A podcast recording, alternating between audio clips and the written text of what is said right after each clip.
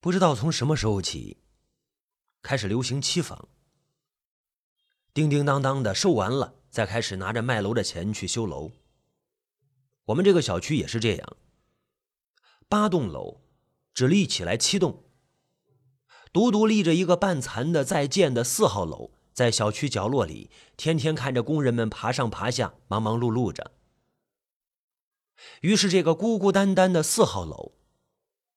便伫立在一片人间烟火气息里，安静不语着，等待着完全诞生的一刻。不过奇怪的是，已经住进来很久了，四号楼以前是什么样，现在还是什么样，很倔强的保持着本色，一点都不改变。这天呢，路过小区中庭的回廊。耳朵尖，听见几个中间准大妈级的人物在讨论什么？什么我们小区怎么样啊？什么诡异呀？什么闹鬼呀？这些个关键词，在俺经过的短短几秒钟之内飘进了耳朵里，马上调动了俺内心深处的八卦的要素。什么情况呀？闹鬼！在即将路过准大妈们身边的时候。俺用一个华丽又飘逸，而且低调自然的动作，一屁股坐在一堆准大妈的旁边，身边隔着一根柱子。我就这么一边装着摆弄手机，晒一晒这八月份热辣辣的阳光，一边偷听难得的八卦。我还得拼命的压着脸上那种急迫的表情，我装作若无其事的一样，偷听他们说话。这一听不要紧。简直是激动到两眼放光彩啊！原来，在这个充满着和谐、正气、温暖到滚烫的世界里，还真的有可能有一种东西叫做鬼，而且还离我那么近，那么近，那么近，那近的呀，就潜伏在我身后不足百米的那栋完全没有盖好的四号楼里。一瞬间呢，我脑袋里出现一句话：阳光下的罪恶。要说这个小区，说来还真是怪。东南西北中几栋楼都修好了，唯独三号楼和五号楼之间孤独独的处着一个四号楼的半成品。窗户什么的都安了一半，就没有动静了。要是说这楼出什么楼王吧，还好理解，是吧？那憋着呢，压着吸收嘛。可是那个位置。那个位置跟他兄弟姐妹没啥区别，不知道为什么这么后天的营养不良。如果仅仅是没修好，可能外人还不会对四号楼这么感兴趣。也不知道是谁先流传出来，说这四号楼里呀，它不干净。虽然传说都很大同小异。无非是什么巡楼工人遇鬼、慌不择路、摔伤；大晚上电梯突然启动，然后呢走到四号楼就会觉得阴风阵阵，等等等等等等。但是传说归传说，谁也没见过。直到水清出了事。这天傍晚，水清照例在小区中庭的绿化带遛他的宝贝儿坨坨。平时上班呢，水清都把坨坨锁在家里，难得出来活动一下。那小家伙闹得挺活泼。刚转到四号楼，水清的手机响了，公司打来电话，一件水清经手的项目出了一点问题，他就拿着电话呢，跟那边同事啰啰嗦嗦讲了很久，一边回忆一边解释，那说的是口干舌燥。好不容易处理好了，按掉了发烫的手机，水清这才发现，刚刚还一直在自己身边的坨坨不见了。周围的绿化带、喷泉、水池、回廊，通通找了个遍，但是坨坨就这么失踪了。眼看着天色一点点黑下来，水清急得眼泪直打转。小区保安就劝他。哎，先回家等，说不定坨坨跑哪个角落里去玩了，玩累了自己就会出来。明天白天再发动大家来找一找，好不好？虽然水清不太愿意，也不太相信明天坨坨会自己出现，但是此刻也没有其他办法，只能点点头同意了。水清跟保安说：“呃，我自个儿再转一圈，我再找一找。”保安看了看天色，把手电筒递给水清，嘱咐了一番，便离开了。水清是个单身女子，平时只有她的爱犬坨坨陪着，就像一家人的感觉，心急如焚，那也能理解。水清这一圈搜索下来，依然没什么收获。水清最后来到之前接电话的地方，一声一声的叫着坨坨的名字：“坨坨，坨坨。”借着昏暗的夜色，想最后找一找看。眼前黑乎乎的四号楼，矗立在巨大的灰色的天幕间，和旁边的万家灯火格格不入，像是另一个被禁锢的空间一样，安静的有些可怕。就在那一片安静之中，水清听到很模糊、很模糊的狗狗的叫声，那是坨坨的叫声。水清慌忙的循着声音四处张望，他越来越觉得，坨坨的叫声来自眼前这沉默的四号楼里。这下水清有些释然了，肯定是自个儿打电话的时候，坨坨自己溜进去玩又迷路了，出不来。想到这里呢，水清也顾不得太多了，看看这四下无人，悄悄的翻过了隔离标志，溜了进去。坨坨，坨坨，走进四号楼之后，水清方才有点后悔。还是盛夏的季节，这里竟然会感觉到冷，让皮肤发麻的冷。三十多层的楼还不知道坨坨在哪儿，只好先一点一点的找起。水清在心里默默的期望着调皮的坨坨千万别跑太高了。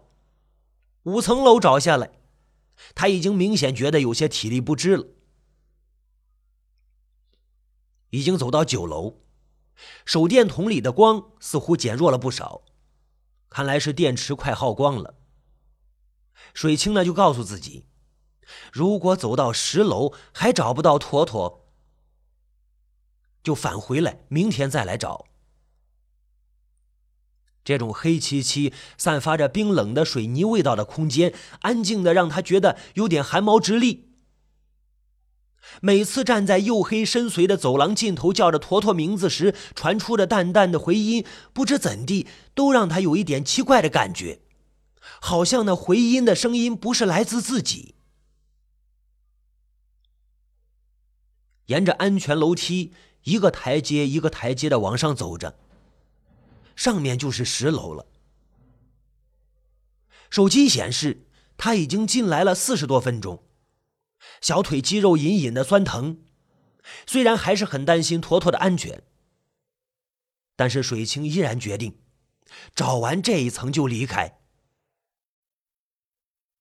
正在这个时候，水清的耳朵里捕捉到几声急促的狗叫声，那是坨坨的声音。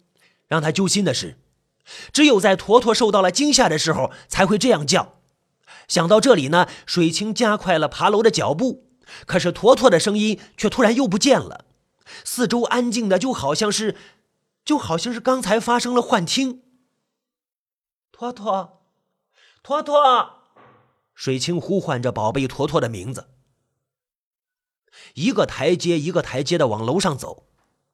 突然，坨坨的声音又出现了，比之前更清晰了一些。水清甚至可以肯定，就是从十一层传出来。咚咚咚咚，小跑几步，站在十一层的楼梯通道口，几十米长的幽深的楼梯间，吞没了昏黄的手电筒光线。坨坨。水清看着黑的似乎看不到头的走廊，内心就挣扎着要不要寻找啊，要不要寻找啊？只好先试探性的叫着宝贝的名字：“托托。走廊尽头那一声小呜咽，是坨坨。水清给自己定定神，咬咬牙，举起手电，朝着黑暗的深处走去。走廊两边是还没有修整完毕的毛坯房，散发出特有的建筑物的粗糙的味道。外面的风通过四通八达的裸露的门窗灌进来，汇聚在走廊上，阴冷冷的强劲。吹得水清心里毛毛的，一间间房间找过去，不知不觉已经快到尽头，只剩下两个房间。托托，托托，出来！水清的声音有点颤抖和焦急。这种鬼地方，他还真的是一秒钟都不想要多待下去。冷冷的安静中。水清听到一种奇怪的沙沙声，像是谁的脚步拖踏着水泥地板发出粗糙的摩擦。他用手电四处探照着，心中隐隐觉得有些危险的东西在慢慢的接近。那沙沙声越来越近，他却什么也看不到。水清顾不得找下去，只想赶紧离开这里，明天再说，明天再说。他拿着手电，向房间门外晃了晃，想要走出去。一瞬间，好像有个人形的东西站在角落，被光呆了一半出来。待到水清惊讶的再次照射过去，想要看仔细时，手电却突然熄灭了。忍着心里强烈的心跳，水清摸出手机，借着微弱的光亮，摸索着墙壁，寻找出去门的位置。短短的两分钟，好像是几个小时一般的漫长。当感觉大门裸露的水泥和砖头框出的熟悉的手感时，水清终于有点松了口气。出了房间门，左转就是走廊，一直走到另一个尽头便是逃生楼梯了。就在要摸出门的时候，他觉得手上的感觉有点有点怪怪的。上一秒摸着的还是粗糙的墙壁，迈过一步之后，下一秒手上传来的竟然是一种黏腻的、冷冷的却光滑的手感。水清心里一震，不由自主地把手机凑过去，白色的手机光照亮了小小的一片，但是这已经足够满足水清的好奇了。那黏腻光滑的手感是来自于他手下的另外一只手。沾满了一些不知道是什么恶心粘稠的黄白色液体的手，白光下面，那只手似乎还在微微的颤动，指甲上还挂着一些皮屑污垢。随后，一双毫无活人气息、带着鲜红血丝的眼睛出现在手机的白光里，就那么呆滞的、恶狠狠地盯着水清，好像是在审视着自己的猎物是不是合格。你是？这突如其来的恐惧让水清活生生吞下马上就要出口的尖叫，又生怕惊动了这双手的主人，只能故作镇定，轻轻的问道：“我是来找我的狗狗，我没别的意思。”那只眼睛向上翻了翻，带出了一大片巨大的眼白，但却依然沉默着，空气中充满了对峙的气氛。水清听得到自己咚咚的心跳，感觉得出来冷汗顺着脊背慢慢的往下流。他不敢再开口，他甚至觉得对方根本就不是人，所以他听不懂，也无法给予自己什么反应。一双眼睛一眨不眨的继续盯着他，一秒也没有移开过，似乎还带着嘲笑的意味。手机灯光暗了一下，水清知道。待机之后，屏幕马上就要黑了，他必须借着这个机会跑出去。于是几秒钟之后，让纯粹的黑暗再次包裹一切，水清就卯足力气，屏住呼吸，迅速从门边左侧闪身出去。他甚至不敢确认门右边是不是真的有那个古怪的人的存在，他也顾不得坨坨是不是在那个人手里。原本酸痛的小腿此刻却特别有力，顾不得脚下那些水泥块和沙土，也不敢用手机照路。水清就这么凭着直觉，踉踉跄跄的在黑漆漆的走廊里跑着，在他身后。紧紧贴着那个沙沙的声音。跑到了走廊尽头，左拐就是安全楼梯。跑得太急了，脚上的拖鞋掉了也不敢去找。水清就这么光着脚，踩着满地的建筑废渣，疯了一样的跑着，只管往楼下跑，什么也不想，只管往楼下跑。终于，气喘吁吁的水清站在四号楼外，看到外面熟悉的路灯和三三两两在中庭散步的人，水清这才感觉到双脚钻心的疼。刚刚慌不择路的赤脚奔跑，让双脚早就伤痕累累了。不过和这点小伤痛比起来，此刻他最大的恐惧还是刚刚那似乎不真实的所见。保安，保安，保安！水清拖着双脚，喊着不远处巡逻的小区保安。双脚在路面上摩擦出沙沙的声音，竟然是那么熟悉，让他愣在原地。赶来的保安看着水清这副怪异的表情，还没有来得及开口问呢，从不远处水清的身后传来一声闷响。水清感觉到自己裸露的脚踝处一点温热的湿润。水清慢慢回头，路灯下，坨坨卧在一片鲜血淋漓之中，无声无息。抱着摔得血肉模糊的坨坨，水清哭得不能自己，一边是惊吓，一边是悲伤。他禁不住对身边的保安大骂，责怪他们都是你们保安的安全工作没做好，弄得小区里出现这些人不人鬼不鬼的事。闻讯赶来的保安队长周阳，看着眼前这一幕，也不知道能说什么。只能不住的向水清和不明真相的围观业主们保证：明天白天，明天白天一定会查清楚这件事，还业主们一个安心。大家都放心。人群散去之后呢？周阳向自己的保安队员们询问到底发生了什么，可是没人说得清楚。最先赶来的保安小李是个憨厚内向的孩子，还不满二十岁。之前陪着水清找坨坨给他手电筒的也是小李。小李也不清楚整个事件，只能给周阳大概讲了一下。保安队长周阳抬起头，看着夜色中黑洞洞的四号楼，紧紧皱着眉头。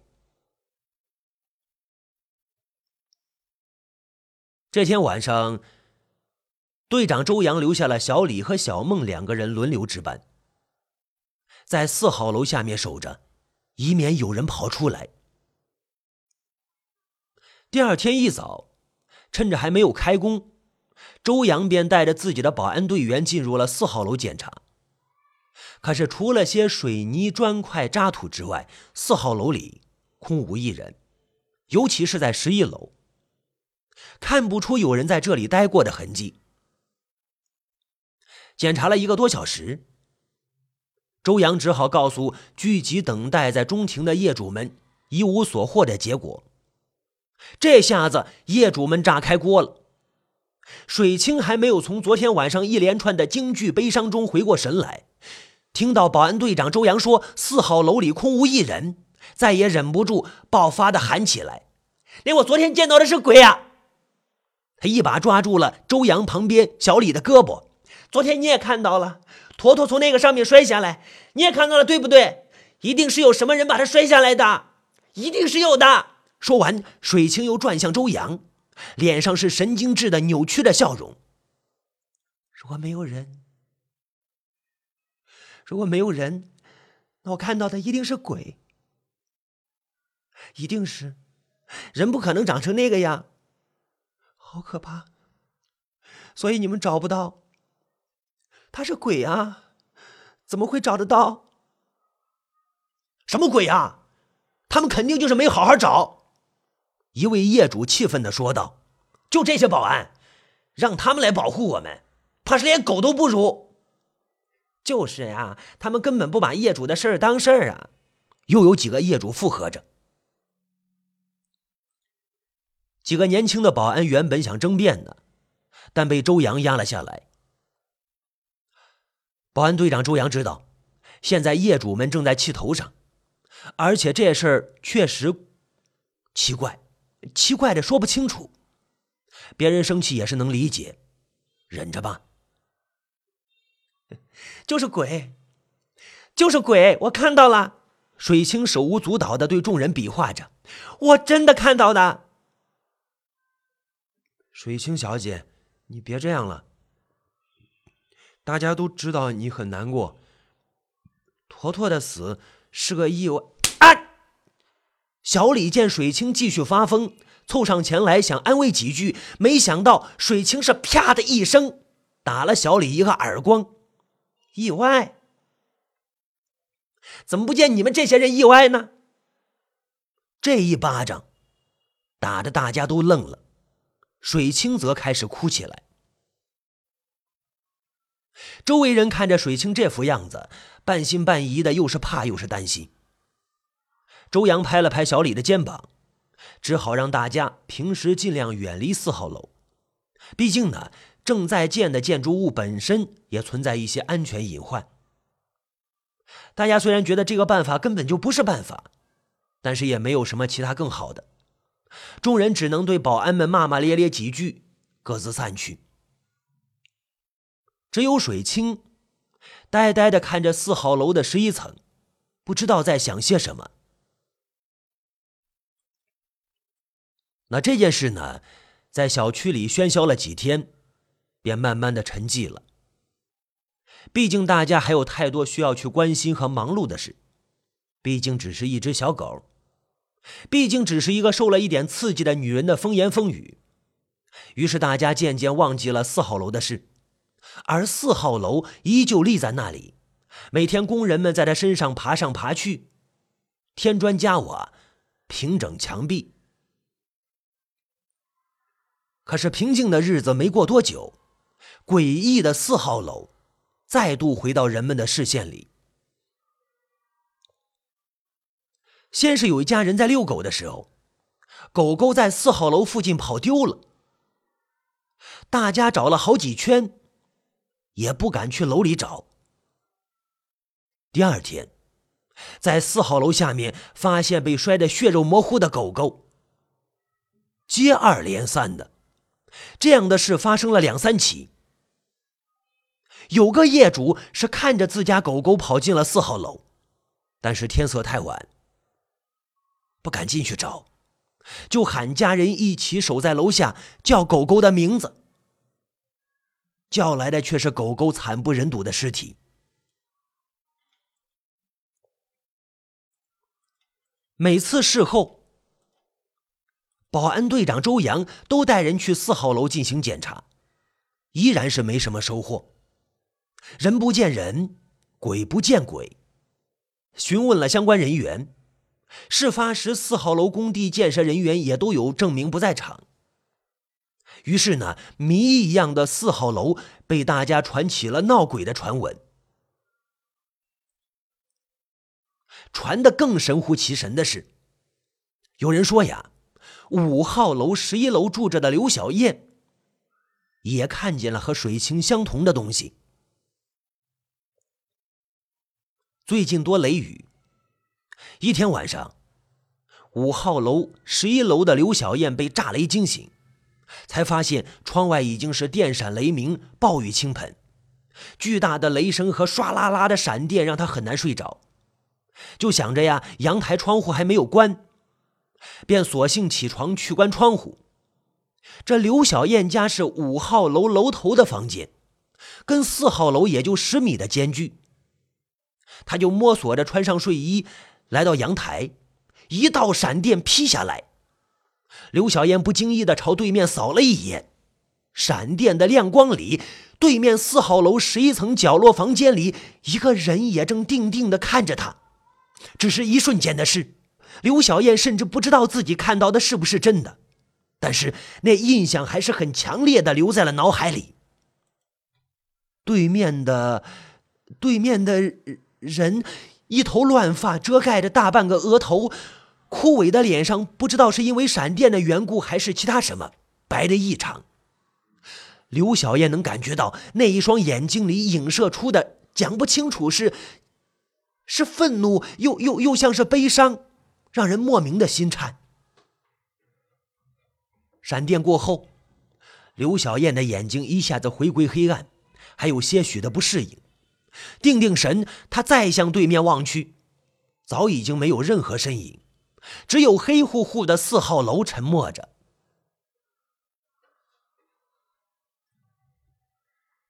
这一晚，刘小燕没有睡好，一直辗转反侧的想着那个出现在四号楼的人是谁。